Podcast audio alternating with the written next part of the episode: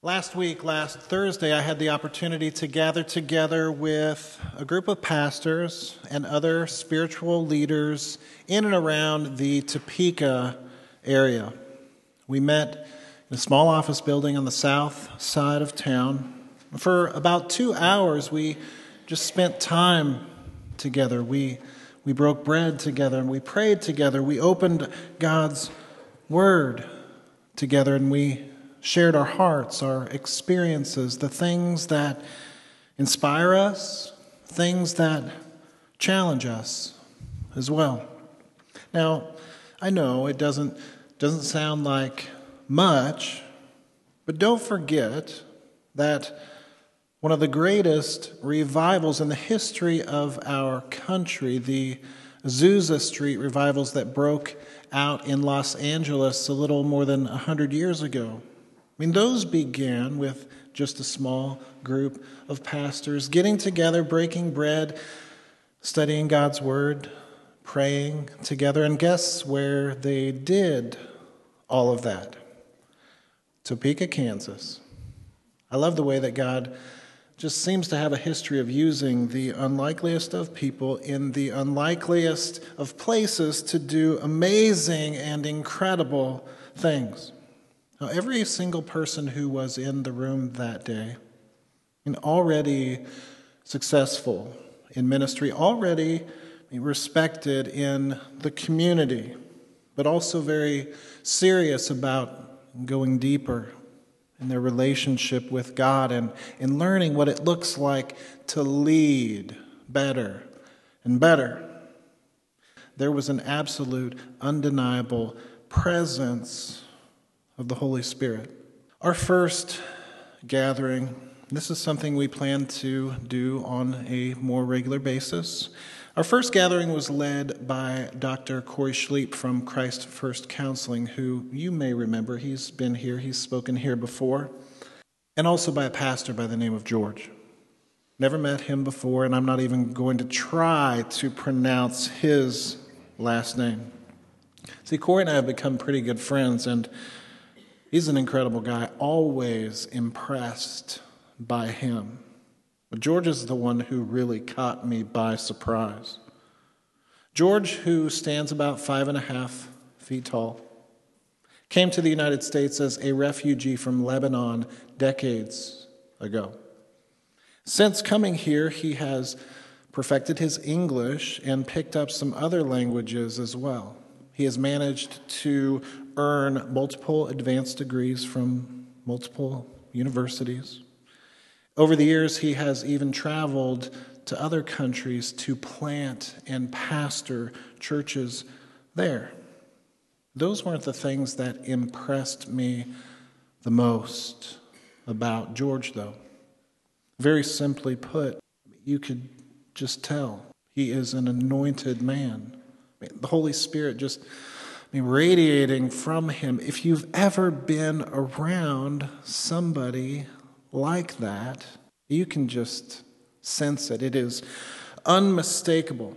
I haven't talked to George about this yet, but I'm really hoping that he can come to our elders retreat early next year, maybe speak as our spiritual leaders continue to seek to grow deeper in our faith. One thing that George talked about that really caught my attention was posture. In particular, this phrase that he kept coming back to, assuming a posture of being beloved. Part of the reason that probably caught my attention is because just a few weeks ago, Dr. Jose Martinez was here, and he was talking to us about the importance of posture in our spiritual journey. It's what his entire message was based on and built around, posture. Just in case you missed it or in case you forgot, what is our posture? It is the position or bearing of the body assumed for a special purpose. That's one definition. Another one is just the attitude of our body. Remember, Jose gave us this quote. He said, "Words may express what we think, but it is our posture that expresses the way that we feel. A lot of times our posture is something that we're not even conscious or aware of. But here's the thing is that, if our posture is contrary to the words that are coming out of our mouth, probably something that we should be aware of, at least. Probably something we should address. Jose used the following example.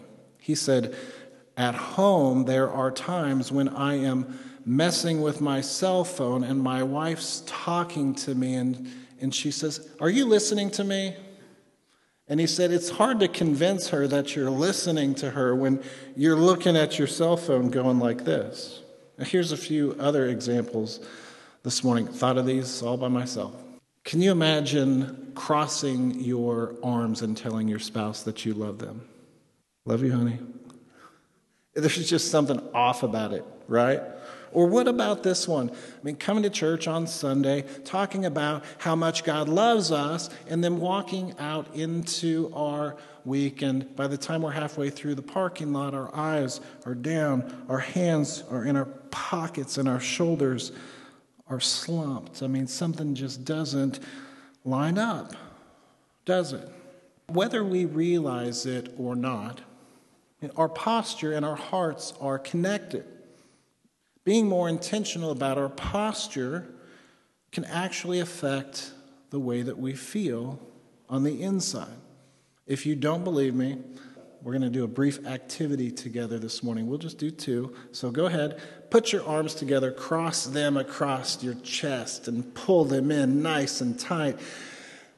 Now think, just sort of be very self-aware for a moment. How does that make you feel? Do you feel sort of closed off, a little distant or disconnected? It just sort of comes with this posture, doesn't it? I know that there's the relaxed on the beach with your feet crossed version as well. That's not what I'm talking about.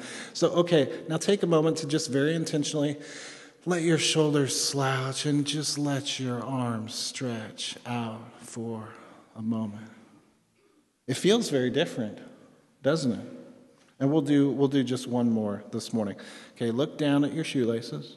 They don't have to be shoelaces, but look down at your shoes and just, let your shoulders slump down. That's a sort of down in the dumps posture, isn't it? You can feel it. Now, just take a deep breath in, and as you do, just turn your eyes upward. And I'm actually going to ask you to just stand this morning for a moment. Just stand. And as you do, just stretch your arms upward and out. That is a posture that is open to receiving, a posture that is expectant, like a child reaching up for their father. Okay, you can be seated now. Whether we realize it or not, our posture and our hearts, they're actually connected. Being more intentional about our posture can actually affect the way that we feel on the inside. Just in case you think I'm making any of this up, there's actually an entire field of psychiatric science that studies this. The connection of the outside to the inside. It's called neuro-linguistic programming. You can look it up in your free time. I know what you're thinking this morning.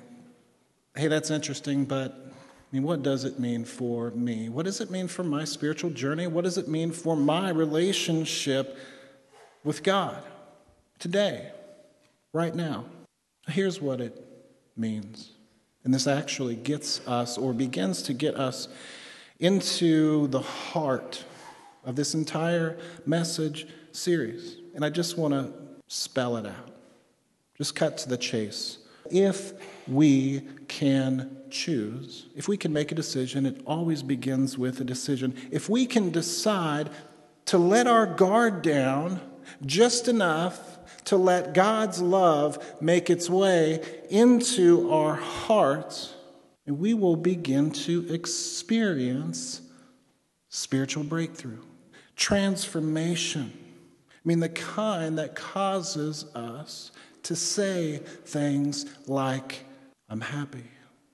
I'm finally free. I know God loves me.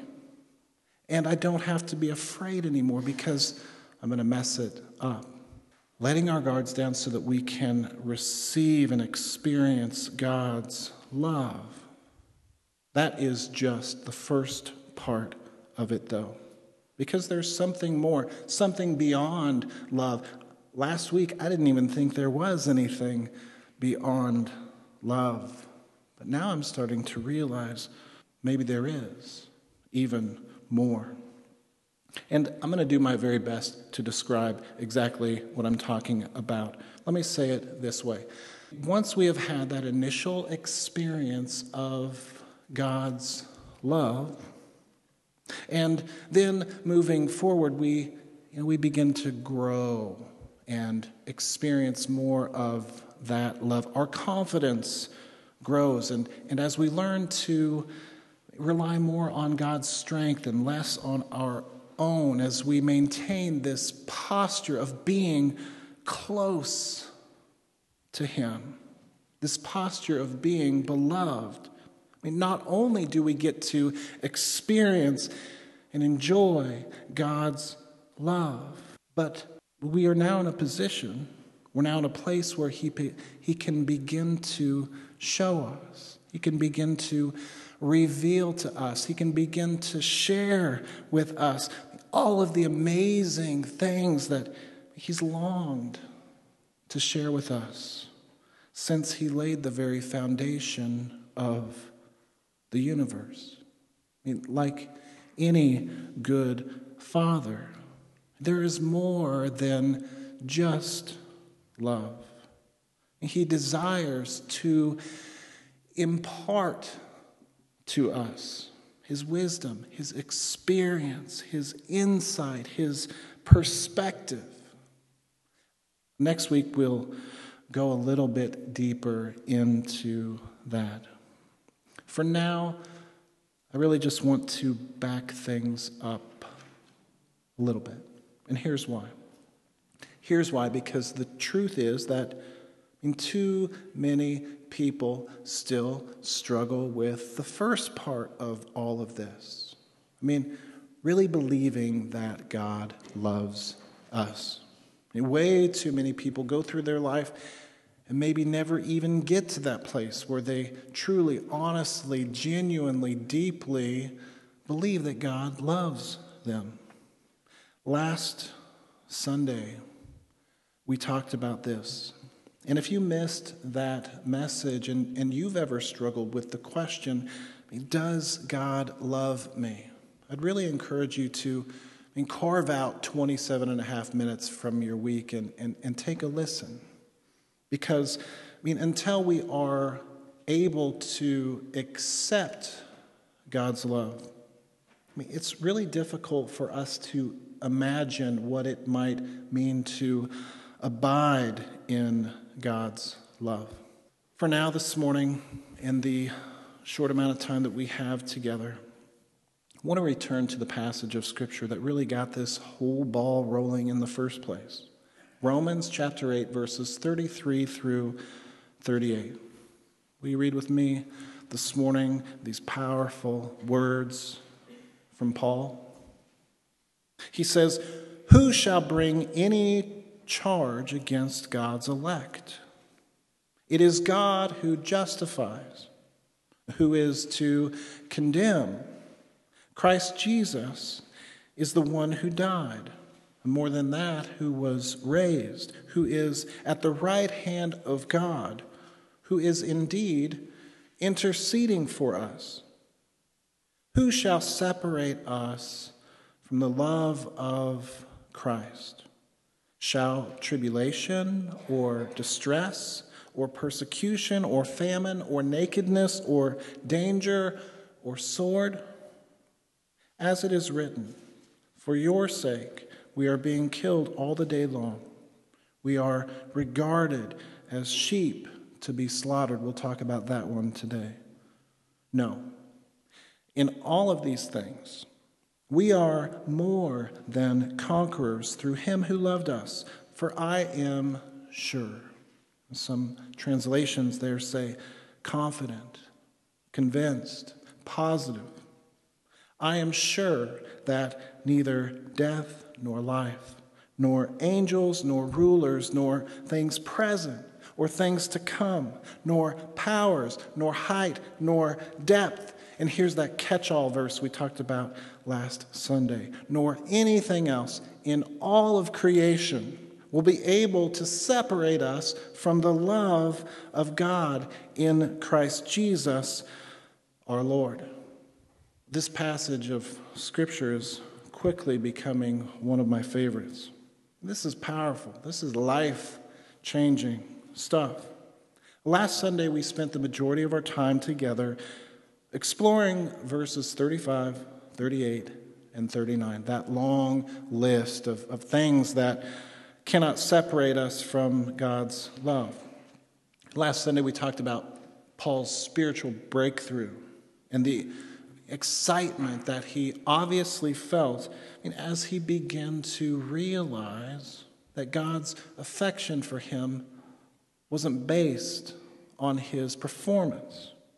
The fact that God's love for him remains perfect even when he is not.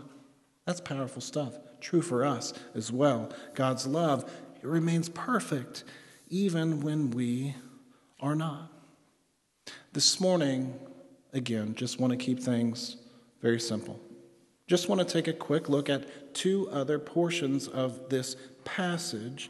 Next Sunday, we are going to wrap it all up, because after that, it's Advent. Now, for those of you who are paying attention, the answer is yes. This two-part series just turned into a three-part series. And anybody who really, really needs a Thanksgiving message this time of year, please come Tuesday evening, 6 o'clock, Shiloh Baptist. I've got a big Thanksgiving message all ready to go. In the meantime, can we just take a very quick look at these two portions of our passage? The first is verses 33 and 34. I'll read it again. Paul says, "Who shall bring any charge against God's elect? It is God who justifies. Who is to condemn? Christ Jesus is the one who died. More than that, who was raised, who is at the right hand of God, who is indeed interceding for us." The English theologian Nicky Gumbel, he was the one who started the Alpha program. Some of you may have heard of that before. Nicky Gumbel tells a story about two friends who served together in the military. After their service was concluded, their lives took very different directions, and one of those friends ended up as a judge. The other one ended up getting himself in trouble. And years down the road, they met again, when the judge was, of course, on the bench, and the other friend was there because he had gotten himself into trouble. And the story he tells is about the tension that is in the heart of the judge, because on one hand, he must be just, but he also wants to be merciful. And when the sentence is passed, the judge declares that a substantial fee is required, because justice demands it, right?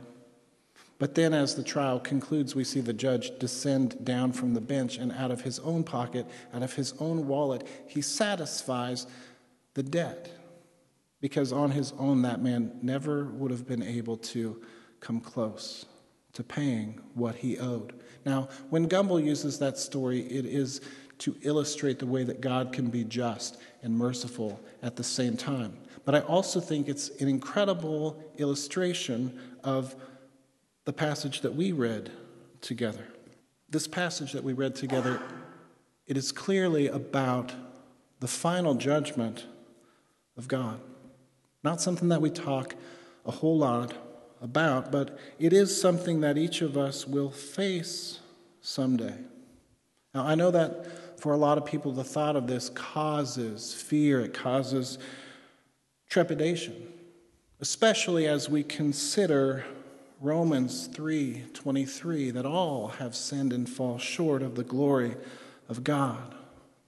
But this is where grace, this is where mercy enter the picture. Because when we choose to place our trust in Christ instead of ourselves, instead of our works, it is His righteousness that covers us, and our debt is paid. Amen? I mean, we show up in the courtroom, and all of a sudden, our mood lightens as we recognize the person on the bench. Hey, we know him. And the prosecuting attorney, we know him too. These are the sort of truths that I'm talking about that can help us begin to build our confidence in God. The one last thing that I'll point out about this part of the passage is, and it's kind of a side note, but I think it's important, it reminds us that God is the only judge who really matters. Now, if you are anything like me, sometimes you feel like other people are judging you. The truth is, they probably are. But it doesn't really matter, does it? I mean, we can't allow our lives and our paths to be guided by the approval or non-approval of other people, because there's really only one judge that matters. It's God. I mean, that can be freeing for us. It's also something important to keep in mind as we make decisions about what we do and why we do things. Here's the last verse we'll look at very quickly. Verse 36. It says, "As it is written, for your sake we are being killed all the day long. We are regarded as sheep to be slaughtered." Now, I have to be honest, the first time I read this passage, I was really tempted to just leave that part out. Just forget it and pretend it wasn't there. It feels really out of place to me. It's very disjointed, and it sort of messes with the positive vibe. We don't get to do that, do we? I mean, pick and choose the parts of Scripture that make us feel good. If it's there, it must be there for a reason. And so I decided to dig in a little bit. Now, the first clue, and this is a good just general thing to keep in mind as you study the Bible on your own. Anytime you come across the phrase, "as it is written," you can expect a quote to immediately follow. Especially when we are reading the New Testament, it usually means that there's going to be a quote from the Old Testament right around the corner. Well, it didn't take me long to figure out that here, Paul is quoting Psalm 44:22. I mean, it is word for word. Once we figure out what he's quoting, though, the next thing is to figure out why. Well, the best conclusion that I could come up with after prayer and study was this. I mean, Paul and David would have authored that psalm. They had a lot in common. They both knew that God loved them. But they both also experienced a tremendous amount of persecution and hardship in their lives. You see, when we operate under a works-based understanding of God's affection, it's very easy for us to conclude that when hard times come, that they are always God punishing us somehow for mistakes that we've made. Now, it is true, sometimes we make poor decisions, we cause problems for ourselves and people that we care about.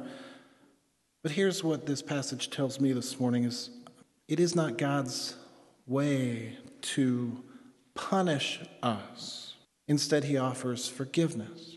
And our actions have consequences, right? But God offers forgiveness.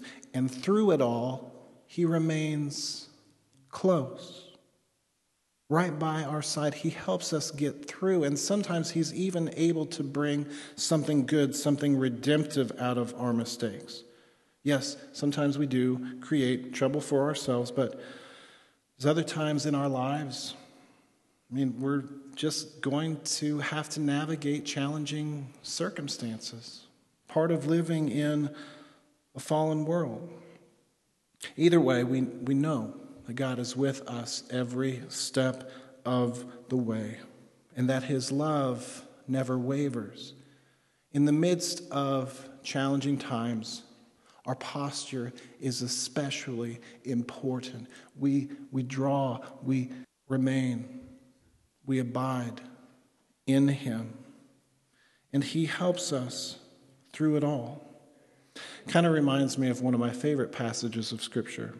John 16:33. Jesus said, "I have told you these things so that in me you may have peace. In the world you will face tribulation, but be of good cheer, for I have overcome the world." Also reminds me of the one little verse in this that we haven't talked about at all yet. Romans 8:37. This is a good one. "In all these things, we are more than conquerors through him who loves us." Next week, we are going to wrap up this series, talk a little bit about some of the practical parts of getting from where we may find ourselves today to where we're talking about. There is nothing that can cause God to love us less. But sometimes there's things in our hearts, things in our lives that can block us from experiencing that love. Sometimes getting rid of those takes a little bit of work. And so next week, as we wrap things up, we'll spend a little bit of time on that. In the meantime, could I encourage us to maybe practice a few different postures we haven't tried before. Maybe it's going from arms crossed to just arms down. Maybe it's going from arms down to just arms out in a way that we can be of service to other people. Maybe it's arms out to arms up. Or maybe it's just some good old-fashioned time on our knees. Turn to your neighbor this morning and look him square in the eye and say this to them. God loves you just the way that you are, and you can't do a thing about it. Let's pray. God, thank you so much for your love. Thank you so much for the plan that you have for our lives. Thank you that you draw near to us as we draw near to you. Teach us more and more what it truly means to have a posture of being beloved. These things we pray in Jesus' name. Amen.